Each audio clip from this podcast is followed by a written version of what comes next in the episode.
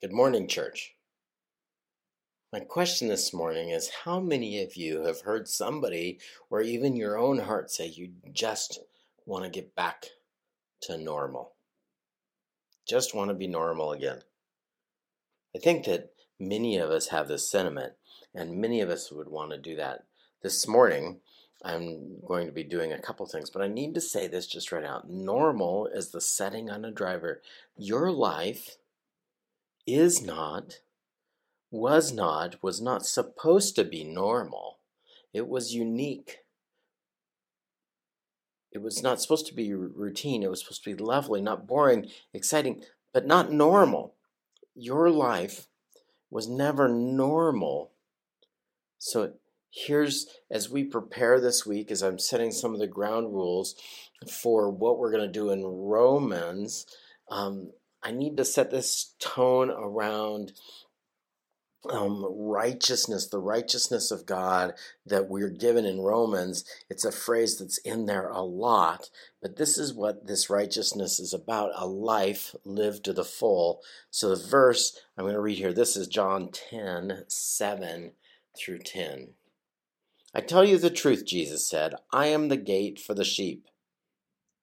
All who come before me were thieves and robbers, but the true sheep did not listen to them. Yes, I am the gate. Those who come in through me will be saved. They will come and go freely and will find good pastures.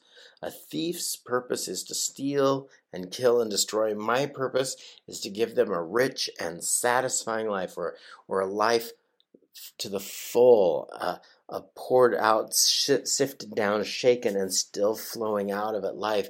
That's what we're called to. That's what we're supposed to be doing. That's what is. Jesus came that we might have life, but not just life like human life, not just a normal life, but a life to the full. And that life will be shaped by righteousness. The righteousness that comes from God, God's righteousness as it takes root and seat into your life. Passed down, shaken, and that life is in Him. He has come to give it. If you go through His gate, the only way to get through His gate is to accept that righteousness that He gave at the cross, to call for Him to be your Savior, and all of that. But here it is there's this line in Romans that keeps going on about God's righteousness. And so the ground rules go like this. We want to do this thing that that if we want to live a righteous life, you can't live a life that's marked out by the habit of sinning. So sin is an action, then unrighteousness is a life lived in a series of sin. It's a habit. Un, an unrighteous life is a habit of sinning a, a, series of actions that keeps going. This is the standard off the shelf life of a human on earth is just going from one thing to another. And remember, sin always breaks relationships. So if you're having problems in your life and relationships, you're having problems in your life and relationships, then the problems are almost always caused by sin of one person or another in the relationship, and then even a lack of forgiveness in there. But those are unrighteous things. But repentance, remember, if sin is an action, then unrighteousness is the life of a of a and character of lived in a series of sins. But repentance from sin still an action, right? Repentance from sin is an action, is the beginning of a habit of right of a righteous person. Repentance is almost always the gateway to every part of righteousness in our life. And so what happens is, is that God judgment comes in us and we sense his judgment or or his or him speaking to us through the Holy Spirit in our life and his and he has written um, his law upon our hearts so we know what we're doing is right or wrong and we do this and his and the spirit leads us into all righteousness that we at once repent from whatever we're doing even if it's just a personal small repentance it turns us into a righteousness. The beginning of in order for us to live in that righteousness then is that God brings us continually into a repent and focus on Jesus and the redemptive work in his life until it fills up the soul. And so I want to read a different part of something Jesus said. And this is a story, it's from Matthew 13. He says it this way. He told many stories in the form of parables, such as this one. Listen, a farmer went out to plant some seeds. As he scattered the seeds across the field, some of the seeds fell on the footpath, and the birds came and ate them. Other seeds fell on the shallow soil with underlying rock, and the seeds sprouted quickly, but because of the soil was shallow, the, plants soon wilted under the hot sun, and since they didn't have deep roots, they died. Other seeds fell among the thorns that grew up and got choked out, and they choked out the tender plants. Still, other seeds fell on fertile soil, and they produced a crop that was 30, 60, and even a hundredfold as much as been planted. Anyone with ears to hear should listen and understand. Now, we're very familiar with, with this uh, parable of the soils and the sower. I just want to make sure that we talk about this in forms of righteousness as well. So I want to go back through this just a little bit. Uh, that that we have this life, and into our life we sow some repentance and some sin actions and so we have this battle between repentance and we have this and and sin and we have this battle sort of in our life that goes on about choosing unrighteousness or choosing righteousness. And so as, as, as I talk about this, one of the things I want to say to you is this that if Jesus or the Holy Spirit comes and sows some some seeds on the footpath if your life is the footpath and it's just they just bounce on top they don't go in they don't touch the soil at any they're just the hard sort of thing i just remember the footpath uh, at WSU when I was going to school at WSU, there was this there's this big grass field that everybody laid down in and everything, but there was a shortcut um, not on the sidewalk that went through it, and everybody walked on that path.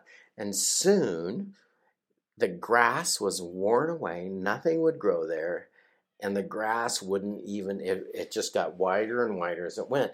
And so the seed and even the the stuff with good seeds couldn't go there because it just got walked on. And so if the seeds fall on soil like that it just gets snatches away and it makes no impact. The righteous work of god has no impact into that life that's so hardened that nothing touches it. Other seeds fell on shallow soil with underlying rock, and the seeds sprouted quickly because the soil was shallow, but the plants soon wilted under the hot sun because they didn't have deep roots. Okay, so if this is us and we're having this this this unrighteous this this battle going on in our life between righteousness and unrighteousness, and and you sort of and you sort of have this thing going on, but you don't read and you don't go to church and you don't do all these things that help keep you on the path that focused on Jesus. Now, I know it's possible to follow Jesus and to not go to church. I, I, I know it is. It's just way harder to live a life that He wants if you're not worshiping him in a body of believers and all of that. But but what happens when you run into these people and they they take a little bit in and they they sort of say to them i i know that the modern thing is, is the once saved always saved thing but you've all met those people that say that met jesus and they just love jesus but they don't really do anything with it. And nothing happens in their life and they never grow. That's this thing. The battle between righteousness never takes root in their heart. The battle, the righteousness of God never takes full root or develops. And so, so what happens is they kind of go along happy go lucky, but nothing ever happens in their life.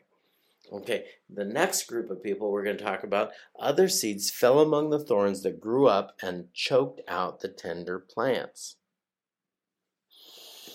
When the battle between sin and repentance or unrighteousness and righteousness, these are character issues. This is the issue of Romans is righteousness from God growing in our hearts and what do we have to do to take care of it. But I'm using these stories here to, to do this. That what happens when repentance falls into your life but it's never really sort of acted on. You never takes root. And then the other stuff in your life, if you don't learn how to follow Jesus at that spot, if you just accept Him, but you never do anything about it, so the choices are you either have no roots or the, the work of the world will just choke you out. But Romans then is going to tell us how to be the fertile soils. In verse 8, still other seeds fell on fertile soil, and they produced a crop that was 30, 60, and even 100 times that much that had been planted. Listen, when God plants repentance in your life, it grows in righteousness inside of you. And even then, you'll be doing things for God that you were never, ever going to, to do or to see in your life. But this is what it means when, when we do this, ba- this thing in Romans. The first section of Romans is the righteousness of God, the holiness of God, and the problem of our past. So we're going to do that. It's about the first three and a half chapters of Romans is about the problem of our past, the problem of a human past. That where the seeds fall, the type of life you live is a really big deal as the seeds fall. But I'm not saying that human ideas of what's good soil and human ideas of what's bad soil is what works here. Wherever the seed takes a root and makes a deep root, that's good soil. That's good soil. If the if the seed of repentance takes root and grows a plant of righteousness for God and following him, then that's good soil. Okay? So the first section of Romans, which we're which we're going to do this week, remember don't don't lay off. Just read a chapter every day, and when you get to the end of Romans, start over. And we're just going to do that throughout the whole thing. But read some Romans. That this is what happens when when you take a moment like this in your life, and then at, in the second part of Romans It'll be the righteousness of God, the holiness of God, and the problem of the present. Right? So the first section of Romans will be the righteousness of God and the problem of your past, the way you've acted, the where you've come from, all that stuff. He's going to talk about Jewish backgrounds and pagan backgrounds, and then he's going to talk about who you are right now. That's the the middle part of Romans. And then after that, it'll be the holiness of God, the righteousness of God, and the problem of our future. What's going to go on in the world we live in? So, we're talking about Romans and what's going to do. Now, I want to say this very clearly Romans doesn't talk a bunch about sin. Remember, so for your those moments, there's three types of sin. They all do the same thing. They break relationships, but there's the stuff I do. And man, don't forget that we all have that that sin in us and then the stuff we do that ruins our relationships with God, other people, and even our planet. Or the second type of sin is the sin they do that ruins their relationship with us, God, other people, and the, and even the planet. And then there's the third type of sin that, that you can't really pin on everybody. It's sort of third person sin. So the first person sin, the second person sin, and the third person sin. Remember that sin always breaks relationships. Romans doesn't talk about sin that much, but what it does talk about is righteousness and unrighteousness. Righteousness that comes from repentance and unrighteousness that grows out of the root of sin. Both those things are character traits of a believer and about what type of soil you live in and that you prepare your heart. Do, have you toiled? and turned the soil of your heart over so that it can do the work have you have you used have you used a rototiller on the hard parts so that it can be good soil? Have you taken the weeds out? Have you taken the time to weed the soil of your heart? That this is we as individuals, if you will, we as individuals in Colville, all and as a church, if we will apply ourselves to this work of this righteous work of following Jesus, as lived out in the book of Romans, which we're going to be working on. We're, we're going to read it and I'm going to preach out of it for quite some time. The holiness of God will deal with our past, it will change our present and transform our future. So remember, you are not called to a normal life, you're called to a life shaped by the righteousness of God. That is a life lived to the full, pressed down, shaken, and still overflowing. There is only that life that is lived in Christ because we know Him and we've met Him. That is it. That that is what we're called to. And the book of Romans is going to be sort of our guidebook on how to get there, how to change our deal with our past, change our present, and transform our future. Will you pray with me as we apply ourselves to this Romans work next week? Lord Jesus, thank you so much for the gift of the righteousness of God that takes shape or takes root in our heart. Give it deep roots and help us apply and toll uh, and uh, break up the soil that is in our life. I can just see the the tines of the rototiller that you've given us for our heart through the Spirit, Lord. Move in us and cause us to be your people and to live lives of righteousness that are that Jesus came to give us full and satisfying lives. In your precious name, Lord. Amen.